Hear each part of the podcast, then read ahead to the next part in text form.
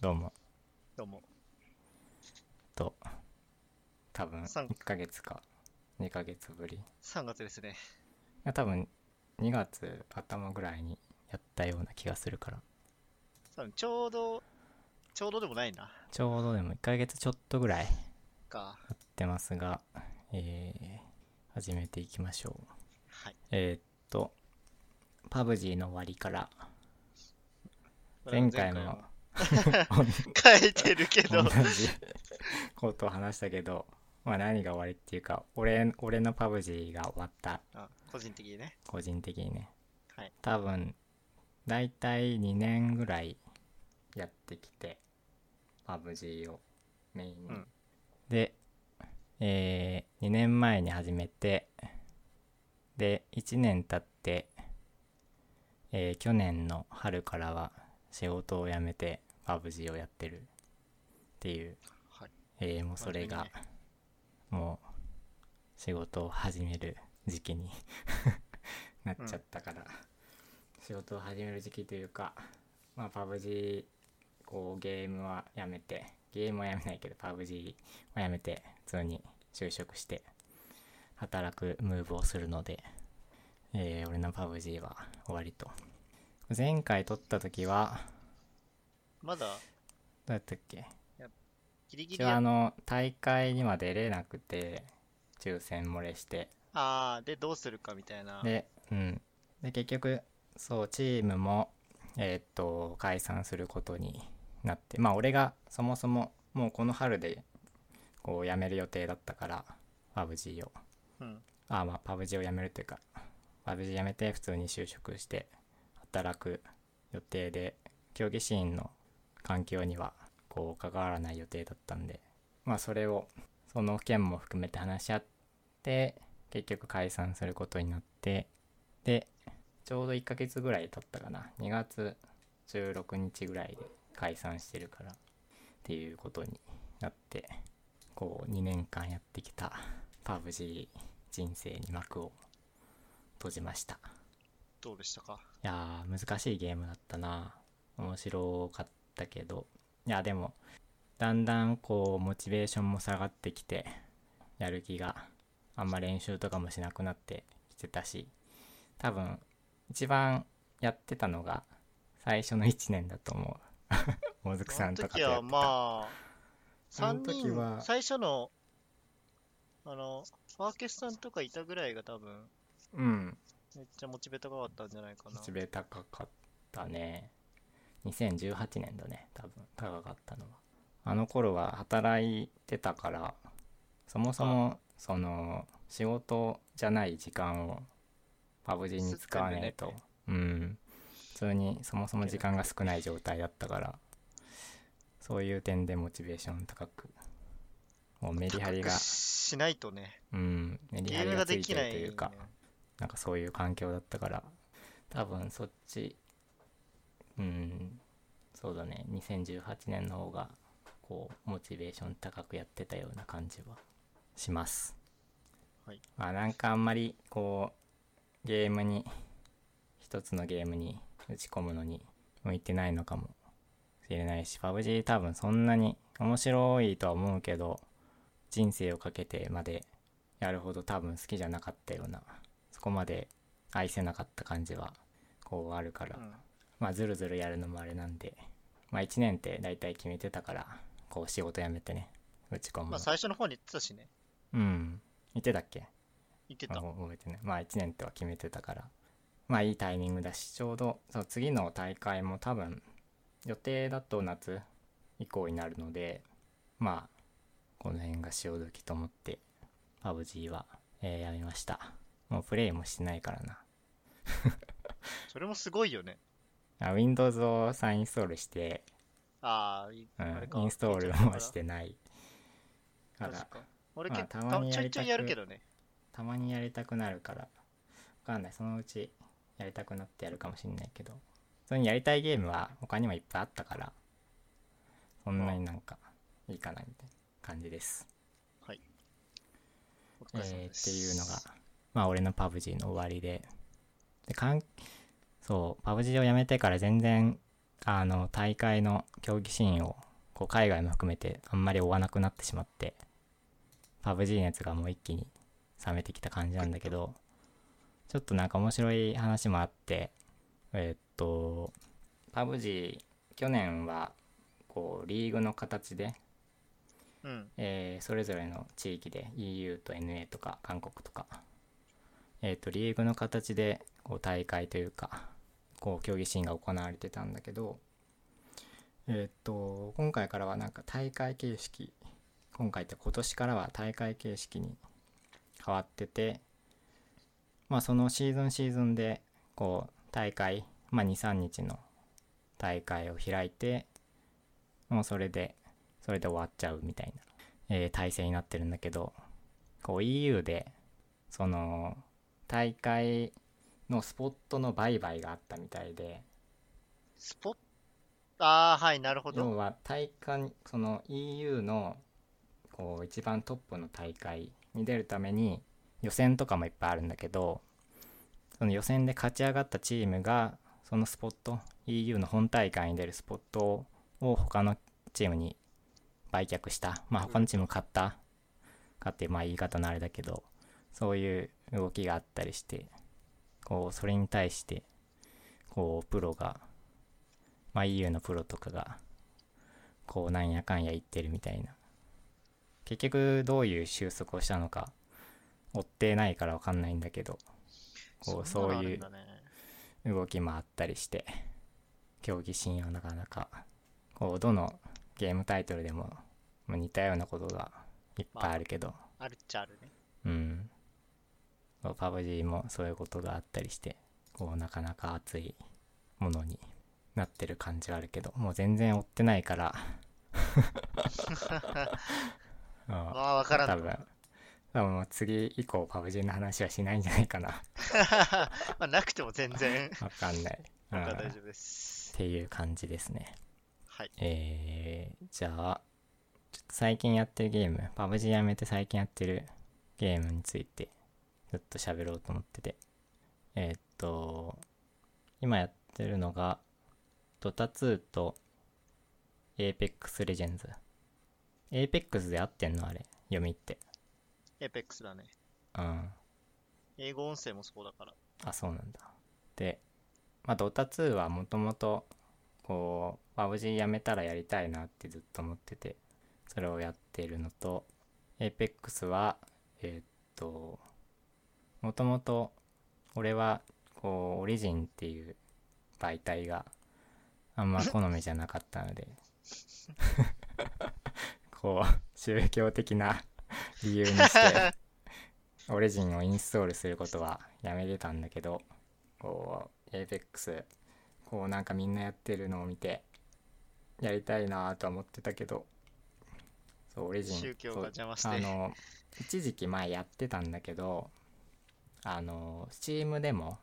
対応するっていう話が去そう年ね。出て、まあ、10月ぐらいかな分かんないけどでその時に、えーもうオリジンをアンインストールして、はよ、スチーム来いと。うん、Steam 版を待ってたんですけどなかなか、なかなか来ないね。うん全然その話来る気配最が近ないからう。んないからこう負誘け惑に負けてオリジンをインストールしてエイペックスをやってますいやまあ面白いねまあなまあうんまかうまいこと作ったよねう。んバトロワが流行ってるとはいえ、無数のバトロワが出ては消えてってる中で、うんあんだけちゃんとでかくコミュニティができてるのは、本当にすごいとう思う。んモバイル以外だと普通に流行ってるのって PUBG と APEX ぐらいだよね、うん今のところそうだね最近コットがまあこう出たけど、そうねなん多分そのうち終わると思ってるから、あ れはまあ、あと、コットパートナーっつって、なんか、うん結構お金もらってやってる人もいっぱいいて、配信者で。ああなるほどねだから、その人たちがなんか大会のシーズンとかなっちゃうと、もう一切やらんくなって、減っちゃうかなっていう見立てはあるけど。うんまあでも面白いのは面白いらしい。ああそういままいあちやって合う合わないのとあんまり動画とか見てないからわかんないけどあのー容量がさ100ギガ超えてるらし そういねからさ、俺もう、ちなみに昨日インストールしようと思ったんですけど、うん。インストールボタンを押したら、本体持ってるんだけど、うん114ギガって出て、うんストップボタン押したね。うん。無理それを見 て、やめ、やめてる、俺は。ちょっと難しいな、俺も。うん。ちょっとそれどうにかならんのかな。なんか最近、そう、こう、こと、なんかな、だんだん、こう、容量が増えてってる問題が、最適化してないんじゃないかうん説あるかこうらな。あってああるんだけどグラフィックもそんなだってさこう見違えるほどに進化してるわけしじてゃるなわいけでもない。うんないと思うからからゲーム内あは、の映像はとにかく、ゲーム内はうなんんか、綺麗は綺麗だけどけど、こうなんか年々増えてる容量と合ってない気がうん、するからちょっとなんかそれどうにかしてほしいなと思ってインストールはいくらしてねないけ、どハードディスクの容量が増えてるとはいえ、うん100ギガ超えるのはちょっとやめてほしいなってい違ううよ感じでね。まあ結構なんかいろいろ最近多いけどね容量でかいゲームあとはのいえ、まあ、50いったら結構でけえなっていうイメージうんでかあい、るね、からね。そうあしかもその結構まあ、そういうゲームって大体なんか4000とか出して、普通にこう、なんだろう、ななんていうのああああいうゲームって。まあ、パッケゲー買い切りそうそうそうそうそうそう。買い切りのゲームとかって、まあしょうがないなって思うけど、うん無料であんだけ容量あんな 結構むちゃくちゃな感じあるけど、うんまあうんでもしょうがないどうなんだねまあじゃあしょうがないのかはわかんないけどそうあの最近あのアークがこう配信者界隈というか VTuber 界隈で流行って、ねその流れがそのうん一般のユーザーにも来てると思うんだけど、アークもちょっとやりたいなと思ってダウンロードしようと思ったら多分あれも100ギガ超えてると思うんだよねあれはそうね超えてるすごいでかい、うんそれでやめたなんか、その最近のその、ちょっと、最近やってるゲームの話題からは外れかけるけど、うそんの、最近のゲームの流行りって、ちょっと昔はまあ、プロゲーマーとかうんがやるのが主流だったけど、今は VTuber にやらせたら大体流行る傾向があって、うんでマイクラと、最初マイクラがちょっとバッてきて、うんその後、まあ Apex も結構あれなのよ、VTuber がやってるからやり始めたっていう人も多くて、あそうなんだで、あと、レインボーシックスシージかな。はいはいで、その後に、アークですよ、な ぜか。うん誰がやり始めたかは知らないけど。うん。まあいい楽しそうにやるからね。まあね、動画見てても面白いしな、普通に。配信とか見てても。だから、もしゲームを流行らせたいんだったら、VTuber をこう、うまいこと。 どうなんだろううね。や、やる。そう、VTuber がさ、たまうに、ん、こう、よくわかんないモバイルゲーとかをさ、、あー、まあね やってるけどさちょちょっとね結局なんか一回やって終わりみたいな、そういうものも結構あるからさ。ねどこまで本気でやってくれるか、ちゃんと面白いんだったらいいいいと思うんだよね。続けるよねダークってちゃんと面白いじゃん、あれは。ま あ、結構前のゲームだけど、面白さ的にはもう、抜群に面白いゲームだから、うん、まあなんか自発的にやるか頼まれてやるかっていうのはなんとなくわかるからこう見てる側というかまあ見てる側としてはね、まあ、配信とかも毎日したりね、やっぱりするだ本当ろうにし。こう面白いゲームじゃないとこう一回やってもらっても流行んない気はするけどねうんっていうことで APEX ちょっとゴールド、ぜひねう、ん、次ゴールドかな目指して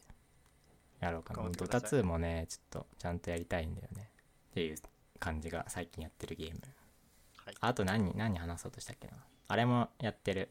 あれもっていうか、リングフィットアドベンチャーもちゃんとやってる。前回話したけど。あれはどどうなのまあなんか続けてる。なんかわかんないけど。け面白いかどうかって言われるとまあ、普任天堂の通だけもうど。うん、普通だけど、そう。まあなんか続けてる。まあ毎日やってるわけじゃないけど、週4、5回、平日に、まあでも、うん、ちょっとやったり、30あ分ぐられいかなやってて。すごいよね、うん。最初に案を出した人ノーベル賞レベルですごいと思う。うん。よやあったとは思うんだけどリングをそういうリングを作ろうと思って、そうだよね。 体操をするゲームはいっぱいあれど、うんなんかあそこまでこう、なんか効果的かつちゃんとゲームとして楽しみながら死ぬほどきつい運動をさせる。まあコースにもよるだろうけど、やる内容にもよるだろうけど。 うんまあす任ごい。天堂だからねまあ脳トレしかり、まあまあまあ、体もね、うん、鍛えさせてくれると。とあのあれをリングフィットアドベンチャーやってるのとょっ2とやりたいもんな月末にねちょっとねポケモンをちゃんとやってて、はい3月初めあ2月末かなぐらいにポケモンの大会があって、はい。なんか、ちらっと言ってたうね。ん、ちょっとそれに出ようと思ってポケモンを一時期すごいやっててあのポケモンの最新作スイッチで出てる、えーとソードシールドはいもともと発売してからシールドを買ってやってたんだけどこう大会でやようと思ってポケモンを揃えようと思ってソードも買って こう1週間と大会まで1週間ぐらいしかなくってどうするのソードの方も買って多分その2日か1日かそんぐらいでクリアしてでそれからポケモンを育成してで大会に、まあ、十分ではないんだけどまあいいかなぐらいな感じでポケモン間に合わせて大会出て、まあ結果は全然ダメ まあまあ、ダメでしょうね。うん 1週間じゃあのゲームはちょっと。うん、あの前前何年前3年ぐらい前かにポケモン一時期こうちゃんとやってる時期があってだからあのこう初めてじゃないんだけどポケモンバトルとかはたまあだ、対人全だ然よね。対人の経験は少ないからまあ普通に負けるのとあともうそもそも俺ポケモンのあれポケモンってさこうタイプの相性があるじゃんね効果は抜群とか効果のはいはいは一いつはといか。まあ、岩には水が強いみたいな。それすらちゃんと頭に入ってないまあ俺は それは、 それにはわさ、かも怪しい,、いね、いとこなんだけどでかつその相手のポケモンがどういうタイプかも分かんないうんからこう知らないポケモンだとね知らないポケモンいっぱいいるのよばっかでしょ、今だっうたら。んそう前前作と今回のやつはまあなんとなくわかるあと昔のポケモンはなんとなくわかるけど中途半端うにんやってなかった時期とかのポケそモンうはそうやっ多て分なかっね。た時期のポケモンが全然わかんなくてもうそこからこうダメなんでまあダメなまあなんか普通に無理やろうなとは思ってたけど一応大会出てみたりしてただってなんかかかってるわけじゃないでしょ。参加費。あ一。応参加費かかってないけどあの公式の大会はいではい。こうちゃんと上位に残れば世界大会まあ、いろいろ。にも切符がある、まあ、全日本があるのかな世界があるのかなわかんないけどまあ、いい大会よね。うん、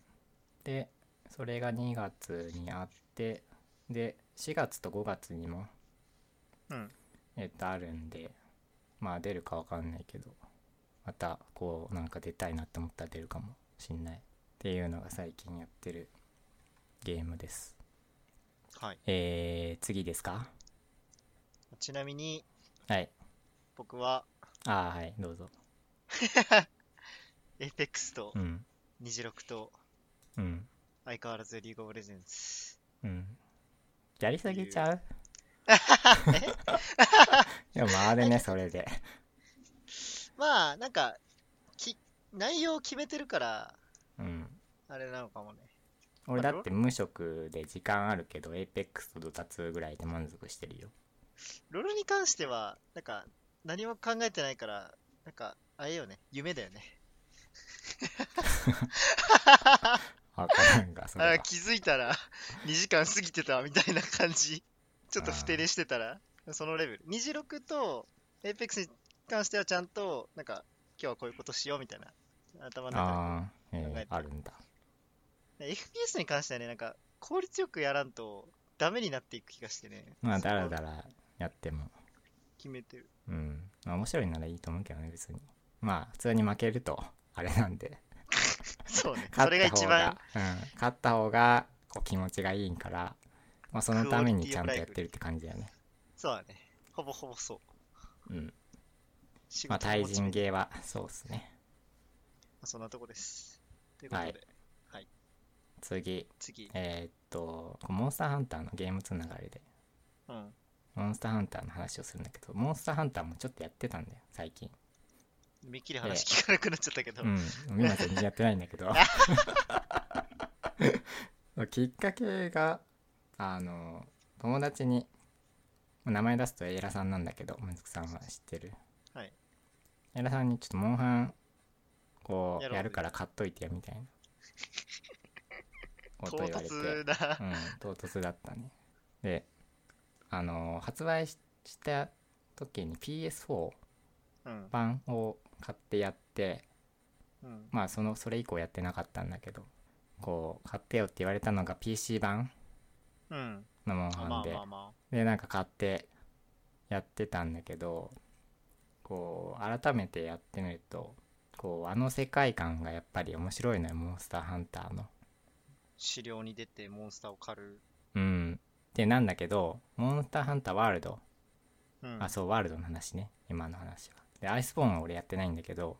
そのモンスターハンターワールドからこうちょっと今までの多分モンハンとは若干こう色が変わって色が変わってというかこうちゃんとあの世界でモンスターが生きてる感が前面に出てきた感じがするのね。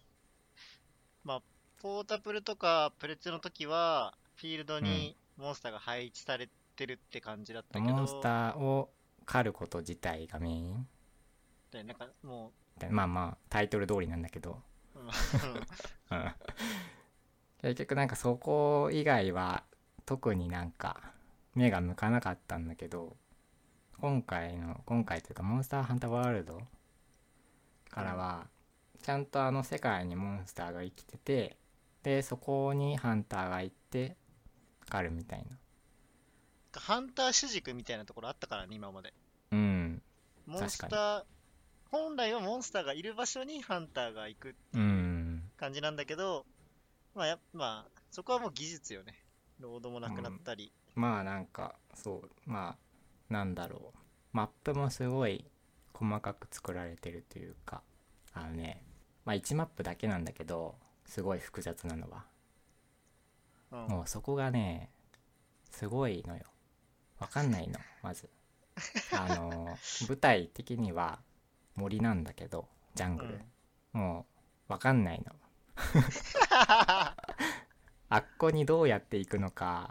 想像ができない感じ見えるとこに行けないやつね。そうそうそうそう全すごい複雑にマップが作られてて、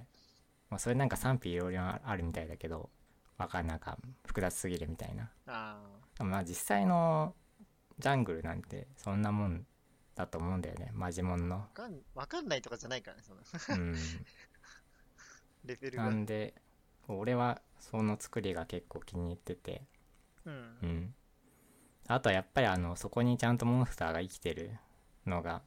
そうか今回前面に出てきてるって言ったけどこう1マップに複数モンスターがこういるのねちゃんとほでそのモンスター同士の縄張り争いとかもあったりしてあ、なんか見たことある動画で。うんでまあそういう点がちゃんとその世界でモンスターが生きてる感が出てきてすごいそこそこが面白いなと思ってまあその「モンスターハンター」っていうタイトルは抜け出せないんだけどやっぱり結局そういう世界観はあってもモンスターを狩ることが目的になっちゃうから結局だからそのモンスターがちゃんと生きてるみたいなそういう世界観がベースのゲームじゃないんだけどタイトル通りだけどモンスターハンターするゲームだから、まあでもそういうそのモンスターがちゃんと生きてるみたいなこうリアルさを感じられるのがすごい面白いなと思って改めてやってみてっていうのでこう一時期モンスターハンターのことばっかり調べてたりしてて人気も一切落ちてないからね。うんあれは本当にすごいと思う。まあ、やってる層的には、一番なんかすごい流行ってたモンスターハンター、なんかポ PSP、うプんレイステーションポータブルが出出回世界に出回ってたぐらいの時にやってた人たちが、今ちょっといい大人になって、まあ PC やら PS4 でやってるのが、まあ、大部分っちゃ大部分だろうけど、うんそれにしても、結構、20代、30代の人がゲームやるって、そこそこ人気よ。 そんな、ワンタイトルに集まらないからね、人って。まあそうねだからもう、いろんな意味含め、うんめちゃくちゃ面白いとう。んっていうことも踏まえて改めてこういいゲームだなとうん。そう思ったりしてこうちょっと個人的にやってみたいのが本当にモンスターと共に生きるみたいなあースタイルこう狩ることがメインにならないあの世界であの世界観で生きるっていうモンスターと共に生きるっていうのをそういうスタイルのゲームをちょっとやってみたいなとは思ったねあーまあどう面だろ白うねいかは別として面白くないと思うんだよね多分そ れまあ人間がうん側がもう結局一方的に目的弱いってことだよにねが目的づけがこうあー難しくなるから多分まあ、そうなるとねなんかサバンナとかみたいなゲームになっちゃうよね、そうゲーム的にはやっぱりモンスターハンターっていう形がすごいいい形だとは思うけど、うんまあ、個人的に普通にハン,、まあ、ハンター要素はあっていいけど、まあ、多分もっと難しくていいと思うんだよねモンスター狩るの。まあこうなんかやったことない第三者視点からの感想だと、うんなんか今までのモンハンって結構人間が乗り込め借り出せみたいな感じだったけどフロ,、うんフロンティアじゃないやワールド見てるとこうなんか結構もう人間が追い詰められてて一生懸命生きてます感があって動画とかもうん、あそんな風に見えるうんなんあかーじゃあいいのかな。そんな風に俺はうん見える。 ってだけ。わかんない。人によって違うと思うけそど。そうまあ、そんな風に見えるんだったらそういう感じがいいんだけど普通になんかビシビシモンスター狩 るじゃん。プレイヤーはまあ、そりゃそうよ。うんそりゃそう よ。でももっとなんか歴戦のハンターたちですから。まこう、うん、ななんかもっと難しいかん難しい感じの、あ、なんか、ただただ敵の攻撃が強いとか、そういうんじゃなくて、もっとこう、いろんな要素が複雑で難しい感じうん、がいいってことよね。まあ総合するのも稀だったり、まあ、変なリアリティじゃないけど、うん、実際、うん、実際っていうか、 まあ、リあれはリアルじゃないからなんか実際の話にしづらい けどこう多分あの世界が実際にあったら、まあ、狩ることもあるだろうけど多分普通に共存するとそ思うんんだなよに頻ね繁に借り出さないと思うんだよね。うんまどあ、っちか必ってい要うと最低限だよね。守るだけみたいなうん。普段はまあ、なんか害があるやつだけちょっとうこう、ん間引きして、あとはまあっ別てに。いう感じでモンスターと共存が多分リアルだとそれがベースになると思うから、まあ、そういうゲームをちょっとやってみたいなと思ったけどまあ多分普通にゲームとして面白くなさそうだから、面白くするの難しそうだね、その、うん、勝難手しにいいくとと思うんだよねっていうモンスターハンターはい。にちょっと一時期だけハマっても最近全然やってない からアンインストールしようかなとエラさんも結局それ一回一緒にやったっきり何も言わなくなったからあれ 満足しちゃったうん 満足したなるがほどね。そもそもあんまりゲームができない環境らしいので、まあねあの人は。悲しいこということで、まあ、ちょっとなんか暇ならちゃんとやりたいけどこうあんまりこうモンスターを張る狩ることメインにするとあんまりモチベーションがなくなってしまってっていう感じですねモンスターハンターいやーでもすごい素晴らしいゲームだと思いました、はいえー、が、えーゲームの話で次えーっとウェブアプリをリリースした話をちょっとと。はい。お願いししま。ますあの前回こう作ってますぐらい作ってます、ハにッピ言ーっを。てて、うん、作ってますアピをしてて前回何話したっけな全然なここになんか書いたけど何話そうかあんま決めてなかったけどウェブアプリをまあ、テストぐらいまではリリースしたよぐらい。しましたはい。正式リリースね。うんえーっと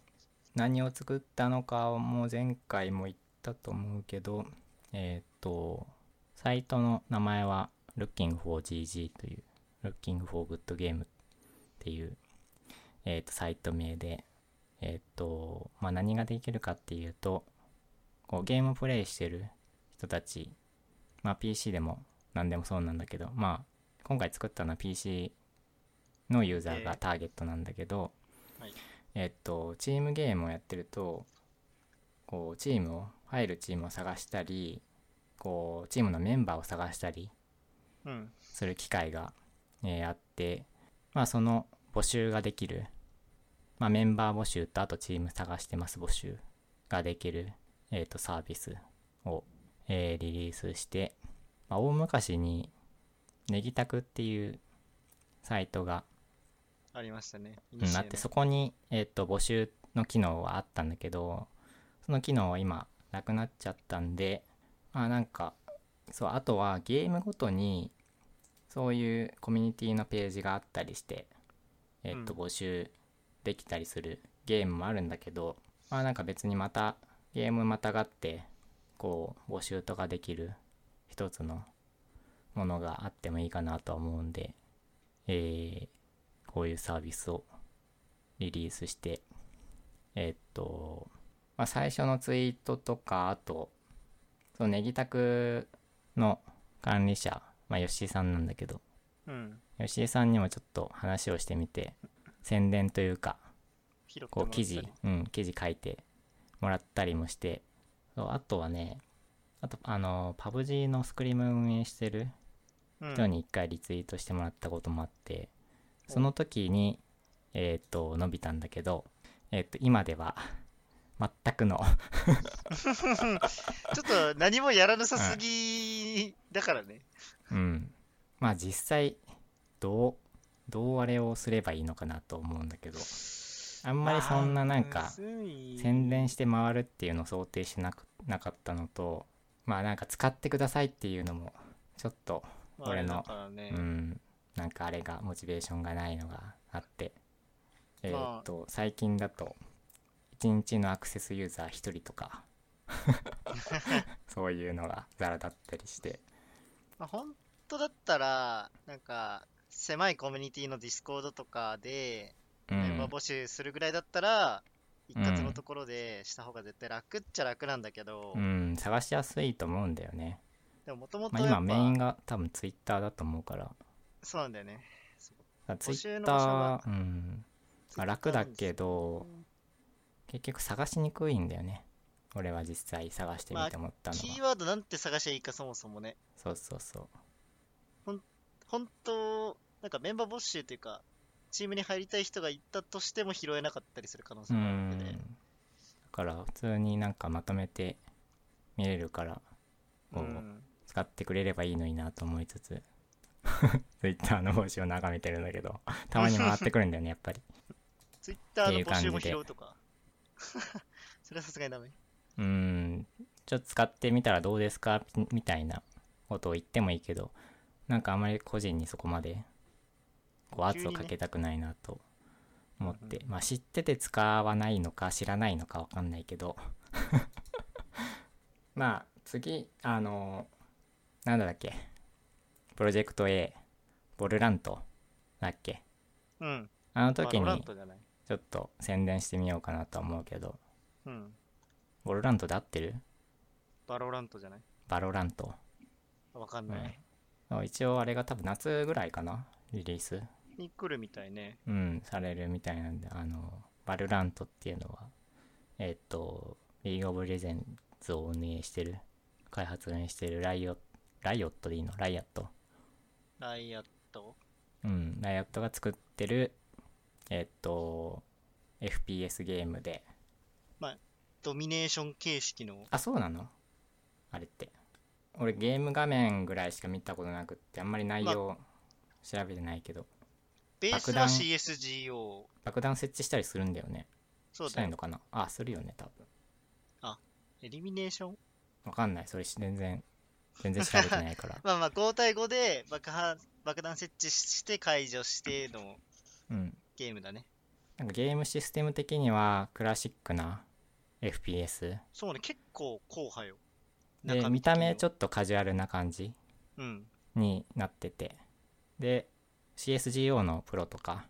こうテストプレイヤーとかやってみてすごいよくできてるってこう好評なので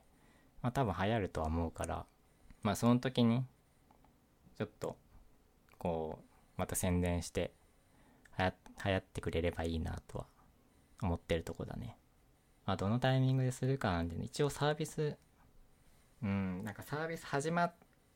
る前にちょっと開放しようかなと思ってて開放っていうかあのあれを増やすだけなんだけどゲームタイトルのカテゴリーをうん。まあ、活動予定ぐらいじゃないけうど。ん、そうそう多分次ボルラント移行するチームもあると思うからちょっとサービス開始前に始めようかなとは思っててまあただ実際始めるのはこうちゃんと日日付が決まって以降かなまあ今まだうん結構決ざまっってくりだもなんね。いからこうサービス開始の日時もうん。まあそれが決まってまあ1ヶ月か2週間前かそんぐらいにちょっと開放して宣伝してみようかなとは思っていますうちはあの日本のあの CSGO のチームアブソリュートっていうはい。めちゃ強な最強のチームうん、最強なチームがあるんだけどそこはもうバルラントへ移行を決めてるらしいのでそうなんだ。えー、ややめるの女子中央。え知らなかった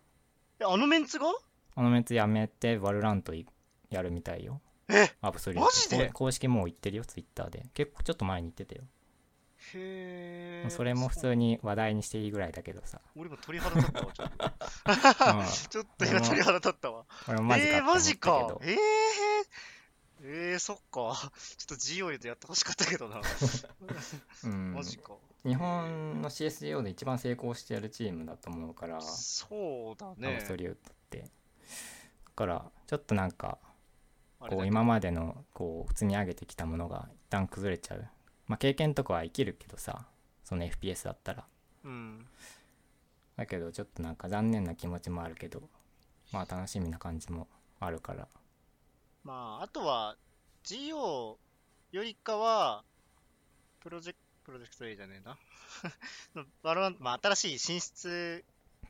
のゲームの方が、やっぱ、世界、スタート地点が一緒だからさ。うまあん、一緒、まあ確かに正確には一緒じゃないけど、まあ方法は一緒だから、全然世界にも出れるし、うんやってる本人たちも多分楽しいはずだから、まあでもそのリリースされる前に言うのはすごい驚いたけどね、まあね、 うん、実はやってるとかじゃないの知らないけど、わかんない。どうなんだろうね。どこまで、じゃあ CSG ベースといえど、どこまで似てるのかさ、結構わかんないじゃんね。そうよくなんかその決断をしたなとは思うんだけどそうまあ、あそこは別になんか、お偉い様が仕切ってとかじゃなくて、完全に、今は自多分分たこちでう個人でややっっててるるやつだからうん、やつだかみんならで決めたんだろうけど。えー、そうなんだ。うんいいこと聞いた。っていうんで多分そのこう事前にそうそのワルラントの募集をリリース開放してもそれなりに需要はあるかなとは、もうそこそこうは、ん、まあ、新しいゲームだしね、特に。思うからまあちょっとなんか微妙だけどねこう まだ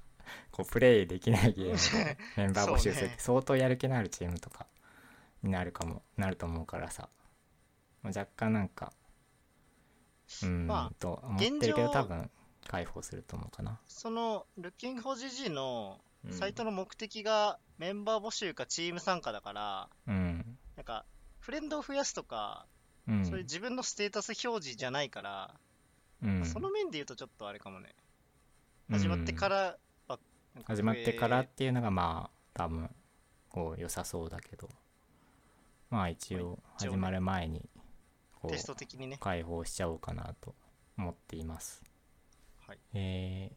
ていうのが、えー、ウェブアプリをリリースした話でえー、どんなもんかなそれは多分他にそうね。もう全然手をつけてないのよ。リリースして以降、ほぼ。ツイートボタンを増やしたぐらい。 まあ、定期メンテとかいるシステムじゃないし、うん、いるうんいるシステムじゃないし、そもそも、その、アクセスもそんな、全然ないからさ。こう、インフラ的にちょっと問題が発生するとかもないから、今のところ。まあまあまあ、うん。ちょっなんとで様子を見つつ、うんアップデートしていただければ。そうあのー別に使ってほしいっていうあれもなかったんだけどもともとうん、ただこう募集してくれてるチームまあとかとこもあるわうんけだ人よねがいいるからやっぱりそれは見てもらいたいなっていうのがうんあって、まあ、それで広めたいなっていうのはこう思ったのでまあ地道にちょっと宣伝宣伝というかまあ俺リツイートぐらいしかしてないけど、あとは中 身のうん見てくれとかそれもはいろいろ変えたらうん、変わることがあるかもしれない。あとちょっとモバイルとあのコンシューマー機 PS4 とかうん。こっちの対応もあー。まあできたらやろうかなと思ってるけどなかなか腰が、まあむず合そわう、ね、んなくて。うん、多機種になるとね。まあ一旦次はバルラントかなアップデートするのはバルラントの時かなはいっていう感じですえー、次ですかはいえーっと AI キリタンの話は別になんかしないんしないというかあんまないんだけどこれみ聞いた特に何も聞聞いいててないおりません。これちょっと聞いてみてマジですごいよえっ、と説明するとうん。 AI キリタンっていうのはえっ、となんて言えばいいんだろうその界隈をボーカロイド初音ミクとかはいはい。まあ、ボイスロイドかな。ボイスロイドうんかなどどっちまあでも歌どっちかっていうと歌あ、じゃあボイスロイド、あ、うんボーカロイドかな。うん、歌メイン、うん歌が多分メインだからボーカロイドで、えっと歌声合成エンジンっていうのかなそういうのわかんないけどうん。なんて言うんだっけあなんかそういう一般名称がついてたと思うけど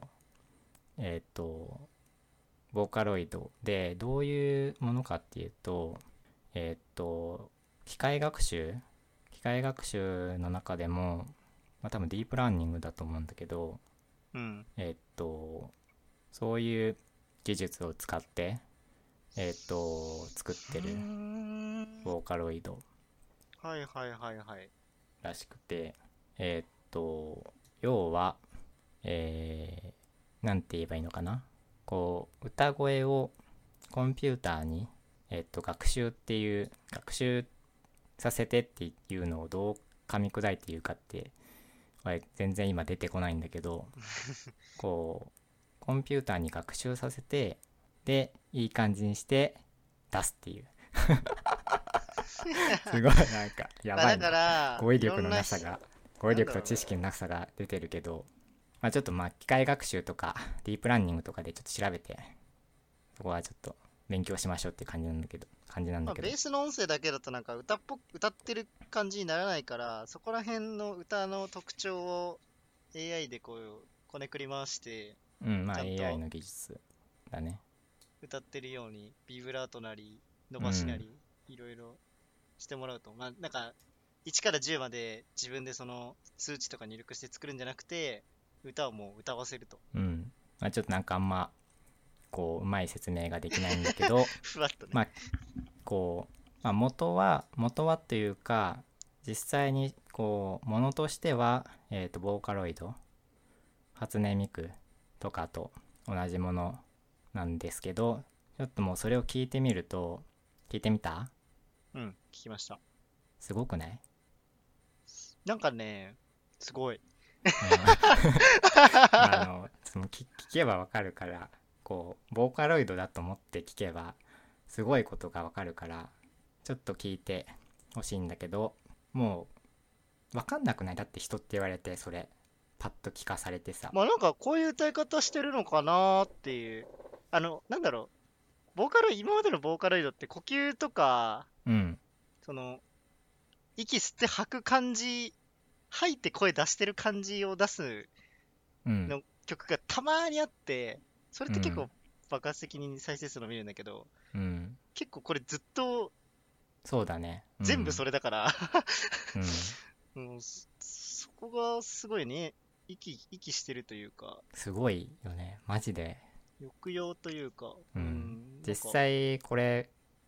パッと聞かされたら普通に人が歌ってると思うもん俺うーん、すごいね。うんあの、切れ目がないのがマジですごいね。歌い出しと歌い終わりと間がマジで角がね、そうと今までのボーカロイドもすごいなんかこうナチュラルにというか自然な感じで調歌わ律せ師と呼ばれてる。るやつもあったんだけどやっぱりこう分かるんだよねこまあそうね。う、うん、機械っていうのはあ、いい、すげえ調整されてるいいボーカロイドだなってなうるん、感じなんだよね。だけどこれはも う分かんわなかいんんねだよえねよ。ボーカロイドっていうのがそう分かんないから本当にいやーすごいなーと思ってちょっと紹介こううまく説明もできないけど紹介してるんだけどまあちょっとこう興味ある人は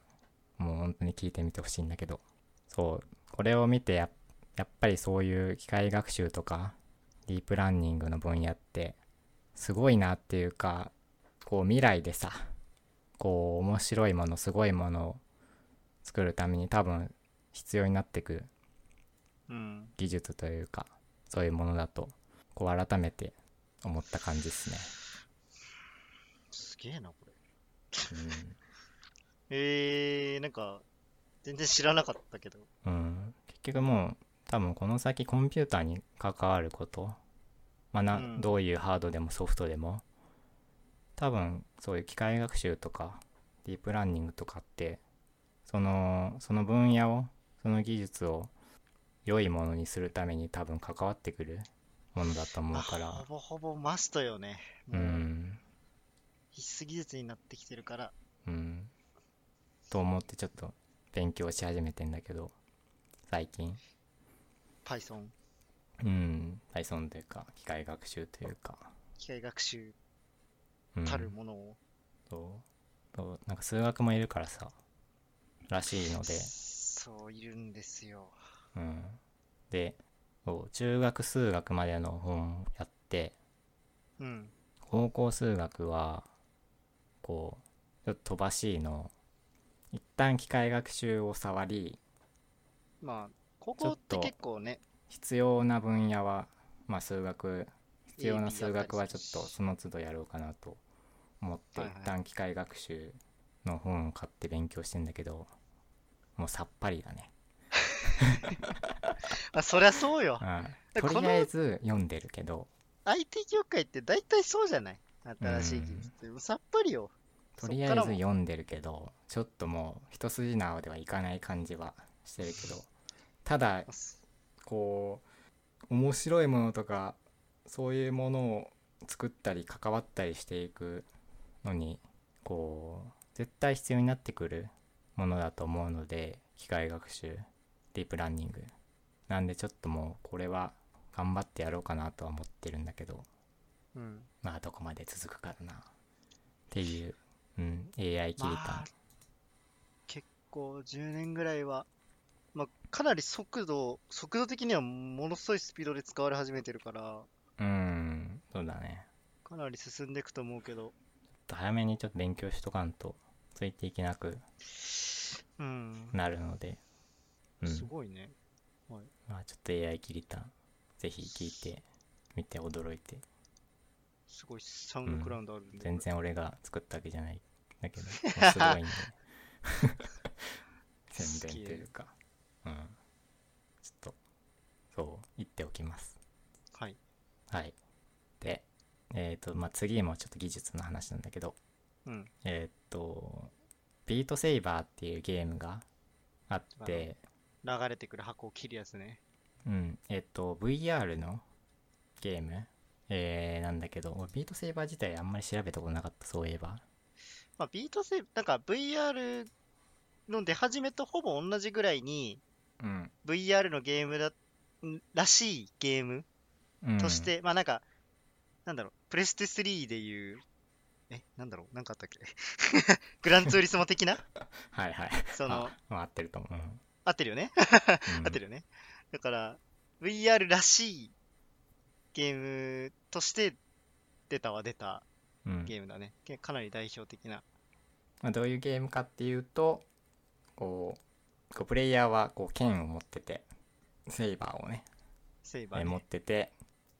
こう向こうからなんか箱が来るので、それを切るんだけど、えっと、それが音楽とか曲のリズムに合わせて箱が流れてくるのでまあリズムゲームって言えばいいのかなまあ、リズムゲームの一種で、やり方が VR っていうう、ん剣を振り回しながらリズミカルに箱を切っていく感じのゲームでそうあのその多分ビートセーバーは昔こう発表されて発売されて動画とか見たことそういうゲームがあるっていうのは認識はあったんだけどうんえっとめちゃくちゃかっこいいビートセイバーの動画を最近見つけてもうそれ2019年の3月ちょうど1年前ぐらいに、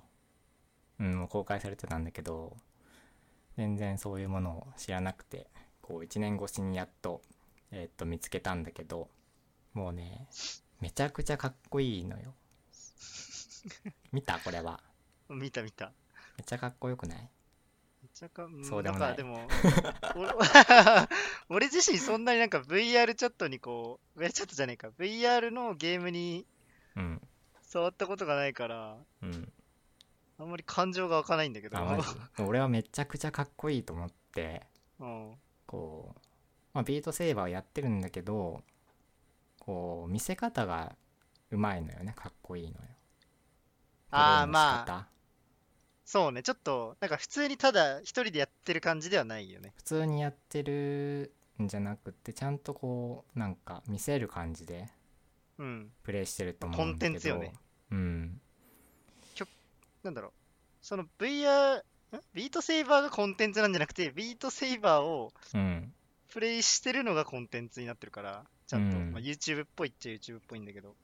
うんそうで見せ方によってそんな変わるのがすごいなと思ってさまあまあまあ、でも、なんか、普通にやっ、確かに普通にやってるよりかは、かっこいいよ、うんそら。まあなんかそうそのなんだろうこう少年の頃のさこう剣を振り回してた妄想じゃないけど時、期がさそう妄想とかさ俺にもあるんだけどさやっぱり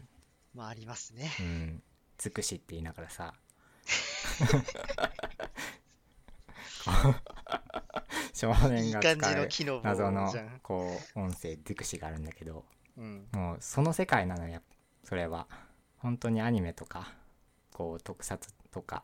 そういうものうん。 の世界なのねもう動きが動きというか見せ方というかなんでなんかもうこう語彙がないんだけどめちゃくちゃかっこいいと思ったのね1日1回ぐらい見てるのよ今でも、うんそうなの。い買っちゃいなよ。や高いじゃん高いじゃんっていうかうんなんか、うん、やりたいなと思うけど、うん。うん、ちょっとお金貯めてからだななんでそう思うとこう見せ方によって結構そんだけ変わるのがあるって思うとなんかいろいろこう多分もっと面白いものっていっぱいあると、まあなんか、うん、思うからなんかなんだろうね。一人で楽しんでたやつを、こう、もっといい感じに。あ、でもどうだろうね。あるのかなそれ見つけるの結構、うんセンスじゃないセンス。うんセンスあれはもうセンスプレイの塊だとシックスセンスよ。思うんだけど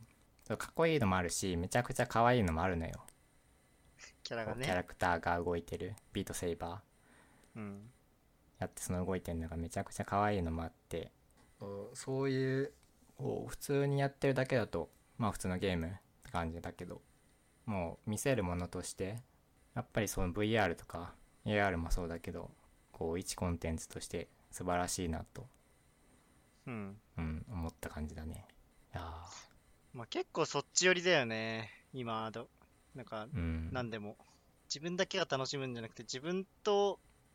他の周りの人も楽しめるようなうん感じが。うん、そうそう思うと VR とかってこうもっとすごいものになれる力を秘めてる思ってる感以じ上にがね。するので、うん、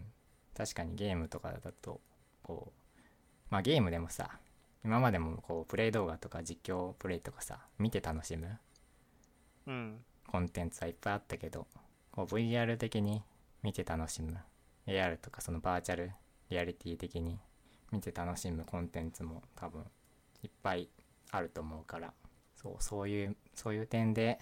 あーやっぱり面白い世界だなと思ったっていうのが、うん、あります VR もなかなか急に来て、急成長した技術だからね。うんまあ、結局そのまま上がり調子でいったかっていうとそうじゃないんだけど VR は最近あんまりこう VR の話も聞かなくまあなんか、なって落きちてるの着くでとこに落ち着いちゃった感じうはんあるね。まあ新しいもんが出てきてないから。ううん。んまあなかなか難しい技術だからな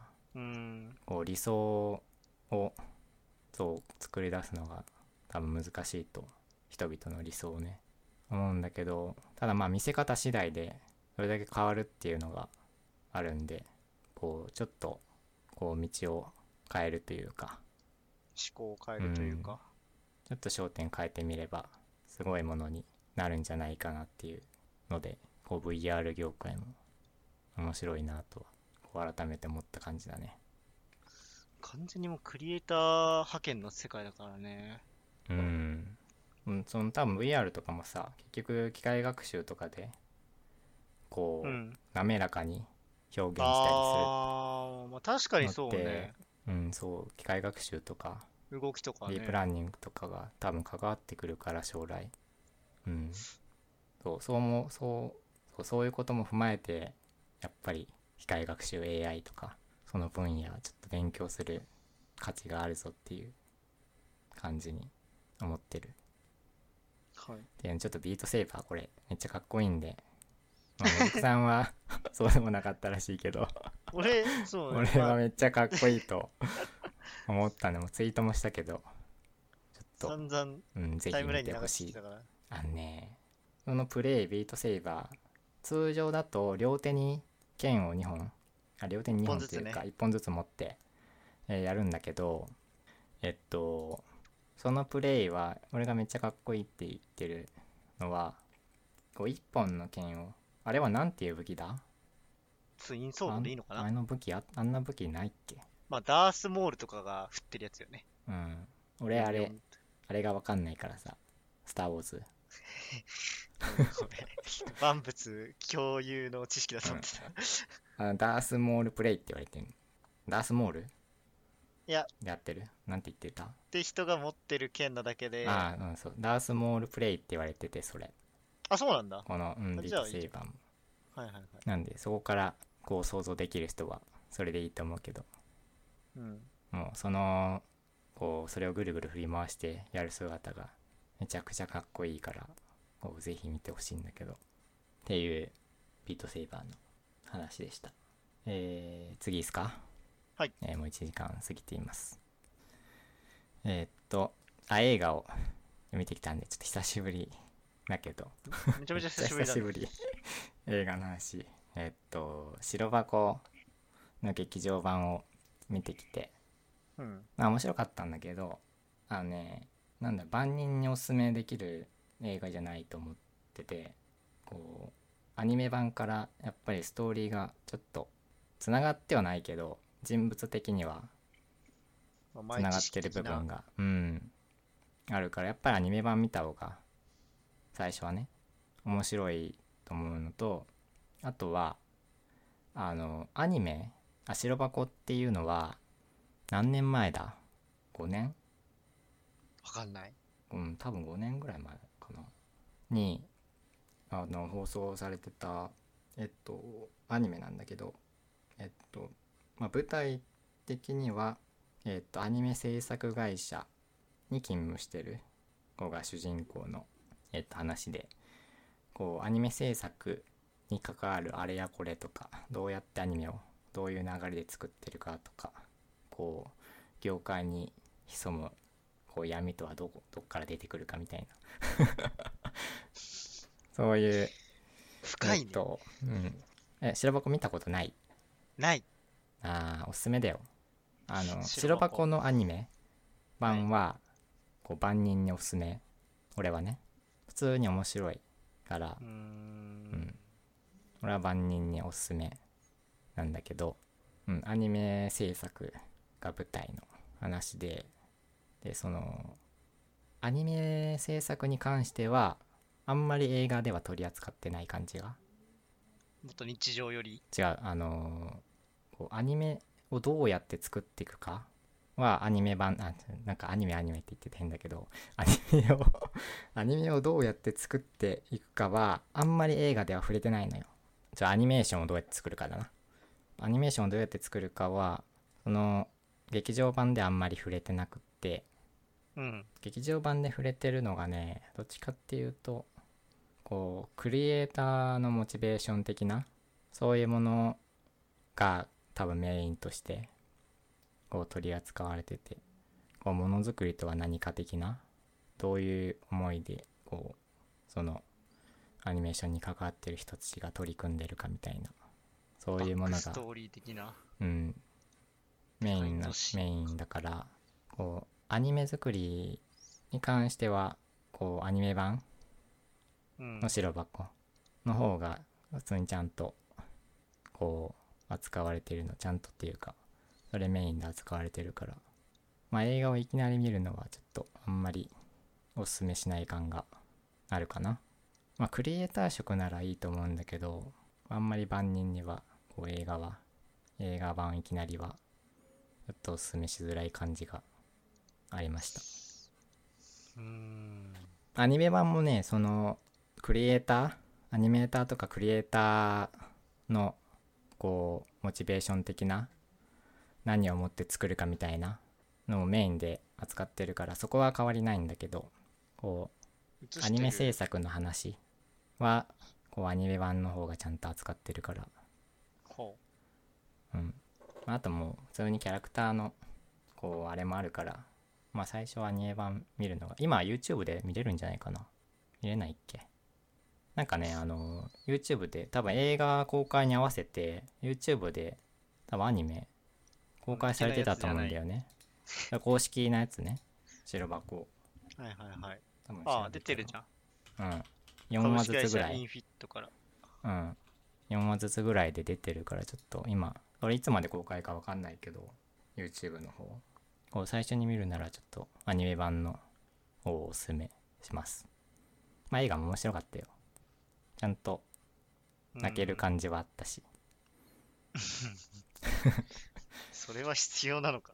いや必要か 劇場版だしうんまあ必要か必要じゃないかは別にないけどああった方がいいでしょないよりはまあそうかっていうので白箱映画を、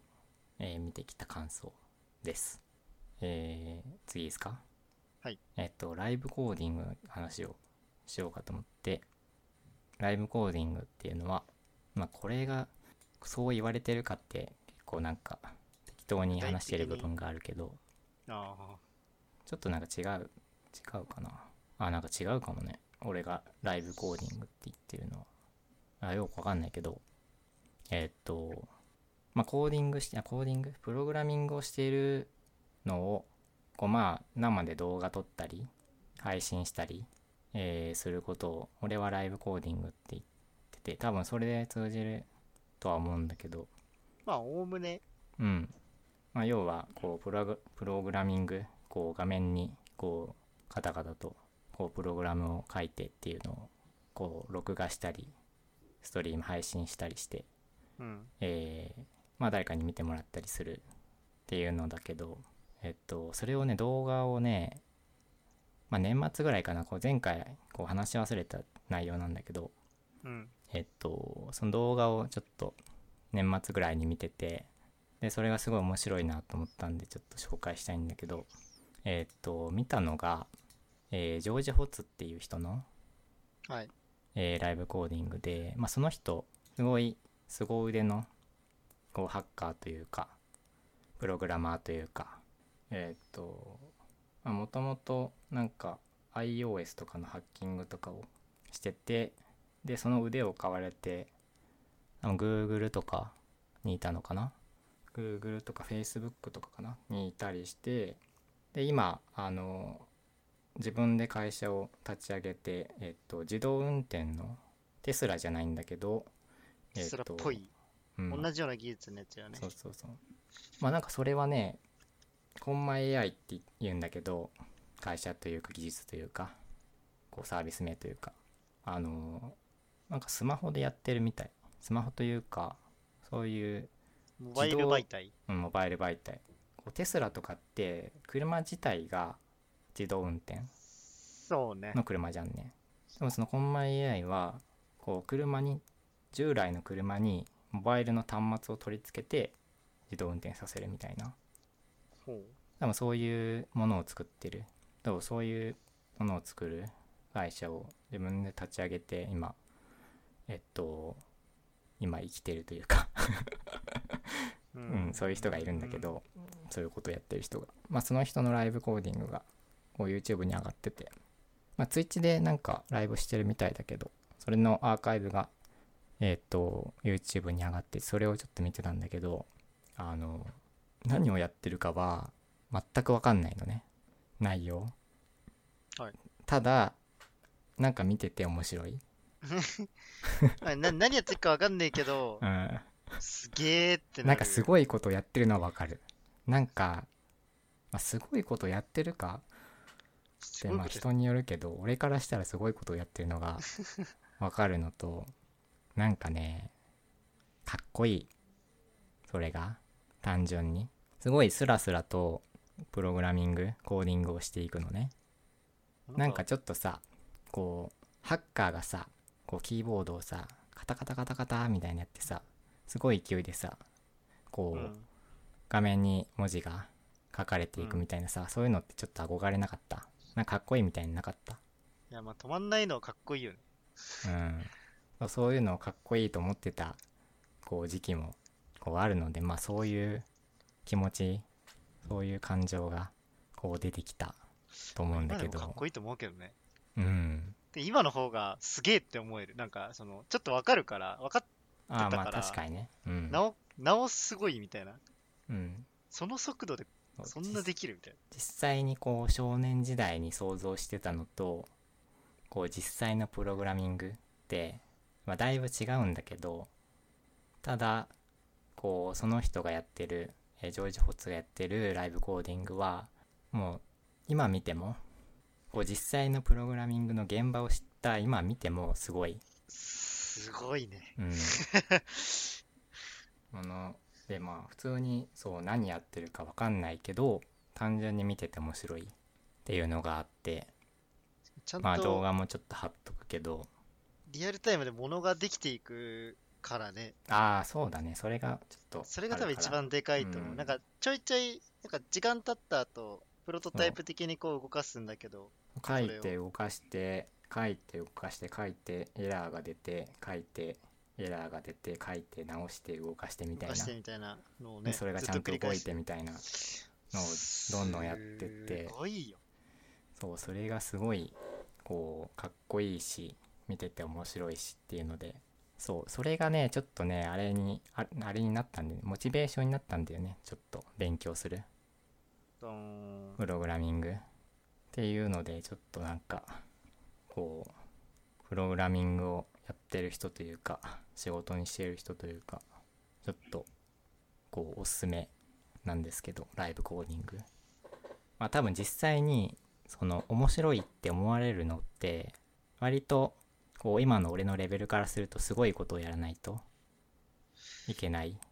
まあ、結構な領域だと思うけどね、うんたまになんそか昔だったらデうブんストリームとかっつって、結構有名なゲームとかの開発者とかがうんこのバグうんぬんみたいな感じでこうリアルタイムでやってたりあしそうなたのこともあったけどうんツイッへチっえてちょいちょいあったりする、あゲームだったっけそちもかなうんたまにたまにというか最近やっはてる人もいるそのカテゴリーを見てたりするけどうん、本当になんか無言でガチャガチャ直してる人もいたり、いろいろチャットとペチャクチャ意見交換しながらやってる人もいたりしてうんあとあんまりス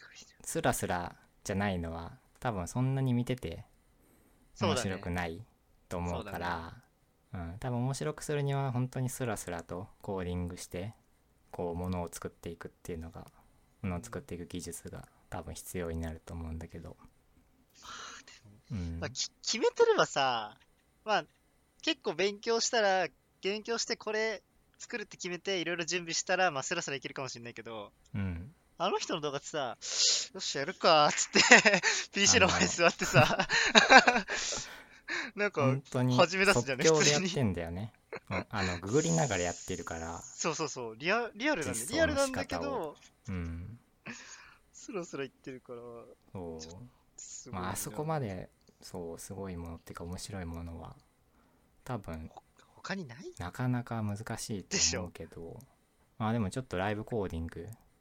うん。の分野あんまりこう流行ってないじゃんね日本だと特にまあ、そほもぼそほもぼ技見ない術がさ、うんその、結構 SES っていうかこう、人を出して、技術がさ、溜まっていかないじゃない会社とか人に、人には溜まっていくのか。けど、そういう時間もないしね、そんなに。うん見てる時間もやる時間もほとんど。なんかあんまりこう日本人がそういうことをやらない感じもするけどライブコーディングとかあんまり好んでやらなそううだね。ん好んでやらない人種だと思うからまあでもちょっとなんか面白い世界だなと思ってなんかこうチュートリアル的なものとかやってみようかなと思っててうん。あの簡単なもんから。普通にあの入門書を入門書というか、入門ページというかそういうものをなぞる感じのライブコーディングこう自分の勉強も兼ねて、はいはいはいはいはい。うん、はちょっとやろうかなとは思ってるけどまあ面白くないとは思うけど、まあ、記録まあ、用になね。なんとなくね、うん、なんとなくちょっとやってみようかなとは思ってジャブ、ジャブ程度に。る、うん、感じでまあ面白くするには多分相当勉強したりしないと勉強というかもう技術力高めないといけないからそのレベルにいけるかはちょっと怪しさがあるけど、まあ、ちょっとあのジョージ・ホッツのやつは貼っとくんでちょっと興味ある人は見てくださいえー、次いいっすかはい、はい、えー、えーとこれは最近まあちょっと前に話が出てで最近またホットな話題なんですけど、えーはい香川県ゲーム規制条例そうね。はい。以前は、はい第1回目、第1次ゲーム規制条例 は、確か、えー、大分だっけ適当言ったな。あ違うのもし第一次ってよくわかんないもうなんか今最回初挙げた香川県は、うん多分2個目、日本では2個目のはず。あそうなんだわからんなもう最初に見た時からなんやそれと思って全然見てなかったから さ しょうもしょうもなと思っだてけ ど、あれどうだろうなまあ。香川県ゲーム規制条例は、うんまあ、県のページも俺結構いろいろ読みあさって、あ久しぶり偉いね真面目に、ちょっと適当に言うのもあれだなと思って。で、まあまあまあまあ、いろいろ難しいことは書いてあれど、うんうん結局のところあ、あちらの目的としては、うんまあ、健全な青青少年の生活を送ってほしいと。ゲーム依存症とか、うんまあ、健全な毎日をね、うん送ってほしくて、で、まあ、きうん規制っていうか、その条例の内容としては、はいまあ、18歳以下対象で、はい平日は60分で、休日は90分ゲームをしていいと。はいそれ以上はあかんと。はいまあ、あかんってうん影響力あれだけど。うん で、まあ、よ夜10時以降はそもそも、うんその、分数が残っていようがいまいがうんダメと。あそでうなんだうんうん。で、結構読んでて、ちょっと違和感というか、あま、全面否定するわけじゃないのよ。全然いいと思うのよ。まあゲーム依存症にならないのって結構大事で、まあ自分がよくわかるんだけど、別に小中高ってゲームやんなくたって、大学やら大人になっても全然できるし、うんうん楽しめるし、プロゲーマー、なんか世界で結構稼いでるプロゲーマーの人も、まあ、学校ぐらいはちゃんと行って、そこで、なんか、この、こいつに時間入れれるなってなったら、大学とかちゃんと出て、入れてもいいし、みたいなこと言ってる人もいて、確かに、それはいいんだけど、そのこの忍者規だっけ制の忍者と、あとペングかな。レインボーあーシックスシージのペングとうんはいはか、い有名ストリーマーの忍者とかかな。まあ確かにそれはなんか見た気がするまあ、さっき、いにしえ1時間前ぐらいに話したあの、その、限られた時間だと、モチベと効率が良くなるみたいな。いああまあ確かにやねそうだけど、うんまあ一生懸命なれるからいいんだけど、うんまあ、この条例の問題点としては、まずね、その、メインのそのゲームの定義がかなりブレブレなの。あコンピューターゲーム。はいコンピがュ対象ーターゲームって、うん。スマホとかいいいいわ けもう分かんないでし ょだって。分かんなくなってんじゃん。だって俺らが。でもそこがまず怪しいじゃん。はい、で、まあまあまあ、スマホとかも多分入ってるんだろうけど、うん、じゃあ、じゃあ、将棋とか、囲碁とか、そこら辺のアナログのオフラインだよね。うん、ゲームとか、まあ、カードゲームとかもそうよ。確か遊に戯王だったり、デはいュエルマスターズだったり。まあ、そこら辺は、夜10時とか、60分とか、過ぎてもやっててええんかっていう話にもつながるわけですよ。まあ、そこの定義がまずブレブレなのと、うんあと、こんだけなんかすっげえ言っといて、もうページの最後の一文に、家庭内で遵守させてくださいっていうのは、っていう文が書いてあって、さすがにずるいなと思ってうん、結局これ、家庭内でこういうルール作りを推奨してくださいのお知らせだっただけで、規制条例でも何でもないやんっていうんう、うん罰則とかもあるわけじゃないし、うんまあ、そもそもできないし。そう罰則最初にこう見た時ちょっと前どんぐらい前か忘れたけどさ結構前だ中ね川県でそういうなんかうん。ゲーム規制条例を作るみたいなのを見た時にだからどう すどうすんどうすんだ そうみそたういなだからななんかあるわけでもないじゃんうねそ そそそれで規制もできるの本当にみたいなうん感じに思だっかて全然の内容とかも見てなかったけど目的とやり方が一致してないのがすごくて、うんそうそれにさそんなに騒ぐ必要あるのかみたいな感じは、うんなんか人そ死れんもねでるとか、うん そのレベルだったらいいけどなんかそのゲームを悪とした人たちが集まりすぎちゃったのかなっていううん感じが、まあ、見て取れてうんまあ、反対もなんか別に普通まあにやりゃいいじゃんみたいな感じだもんな、でどういうこと反対いや運動的なその違う違うゲーム規制条例可決うんされて規制されてされてるけど別にやれるじゃんねまあね うんやってるだろうしね香川県民は普通にやればやるだけだから何のあれもないなと思ってもうその時も全然気にしてなかったんだけどだからね、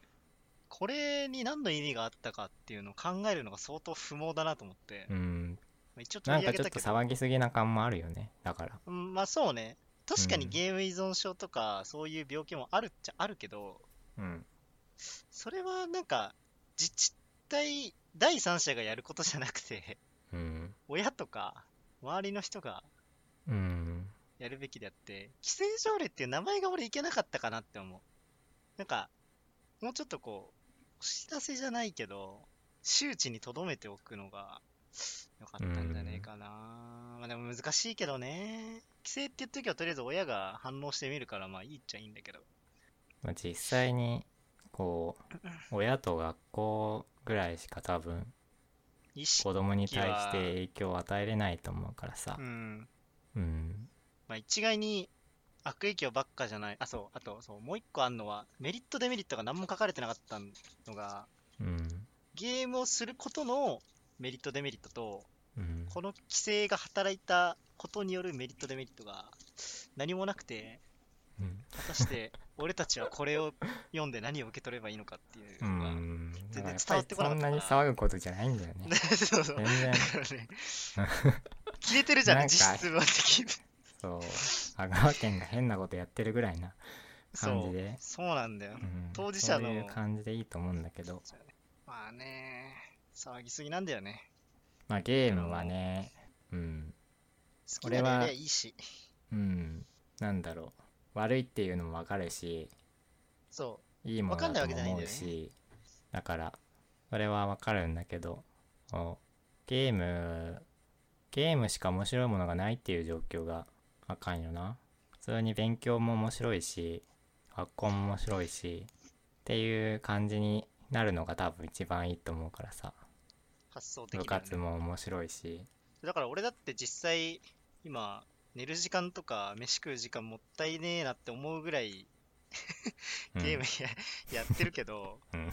小中高なんてゲームもやってたけど、うん幼稚園からやってたけど、結局学校の方が楽しかったし、そこら辺はなんか、どうなんだろうね。その人、うーん、難しい話題なんだけどね。まあ、そんなに、うんそう、まあ結局行き着くところそんなに騒ぐことじゃねえとうんいうとこなんだよね。まあその少年時代にゲームやってろうがやってなかろうが何か、うんそれどうなるかってもうその子次第そうだだね。しうんちょっと影響与えられるとしても親か学校ぐらいだからうんまあなんかちょっとこう将来自分の子供とかにさうん。ゲームやるとしてどういう感じでこう接したり与えたりそういうのってうんそれも教育と一緒でさもう正解がないじゃんねそ多うね。分もう状況によって全部違うからうね。ん、その子のこう考え方にもよって変わっちゃうからさだからうん、うん、まあ難しい問題だまあけどでもさ、基本、 基本求めてるんだ、本人が求めてるんだったらやりゃいいけどね、気が済むまで。って俺は思うけどね。うん、まあでも学校も面白いからね、まあまあまあまうあ。ん、その学校に行か学校行かずにゲームするってまあよっぽど好きならまあ 分からんでもないけど、そのな学んか校も面白いにん逃だげよな先、って感じだ逃からげ先としては使わん、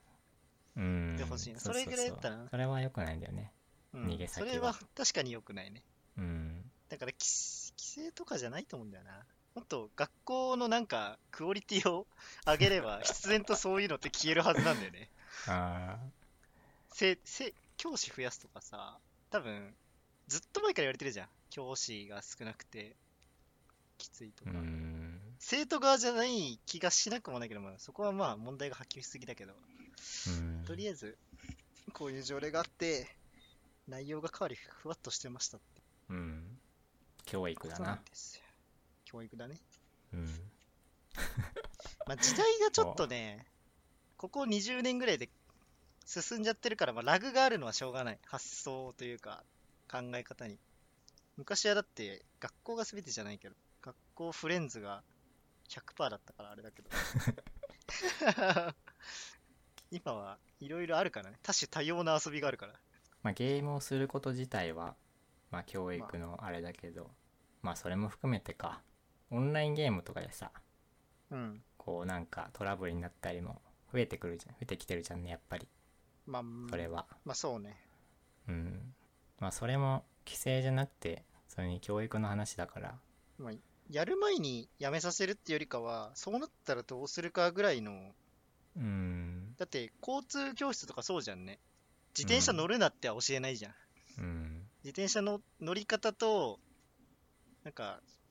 危ねえ時どうするかぐらい教えるからその手法でいきゃいいんじゃないのかなって思いもするんだけそうど、そのそのものに対してさ本人がさちゃんとそのもの自体の危険性とかを理解してれば、そんなうねん、、そういうのをトラブルとかは防げるのよネットでもこうまあその車とかそういうのでもそうだけど、まあ、デマとかもそうだけどうん知らないから危険に陥ってるだけで、知ってればそんなにそうそれを教えてあげるのが教育だからさ教育じゃんうん教育でしたつながったうん車とかさあのさ車ちょっと最近運転してさ久しぶりにめっちゃ大丈夫最近というか ちょっと前にうんあの何年ぶりだ2年ぐらいペーパーじゃないの大丈2夫、年ぐらいでその2年前もその1回だけうん運転して多分それが2年ぶりぐらいとかすごい、ね、だからこのよく乗5ろう年い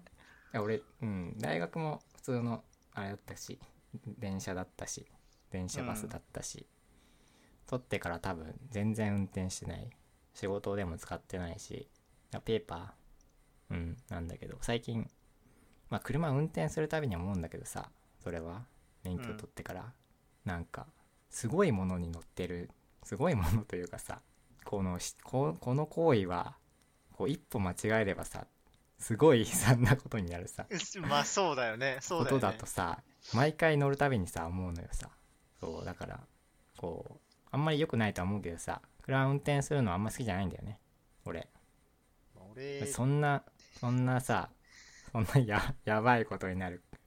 かもしぐれらいなだいっことたをさらね、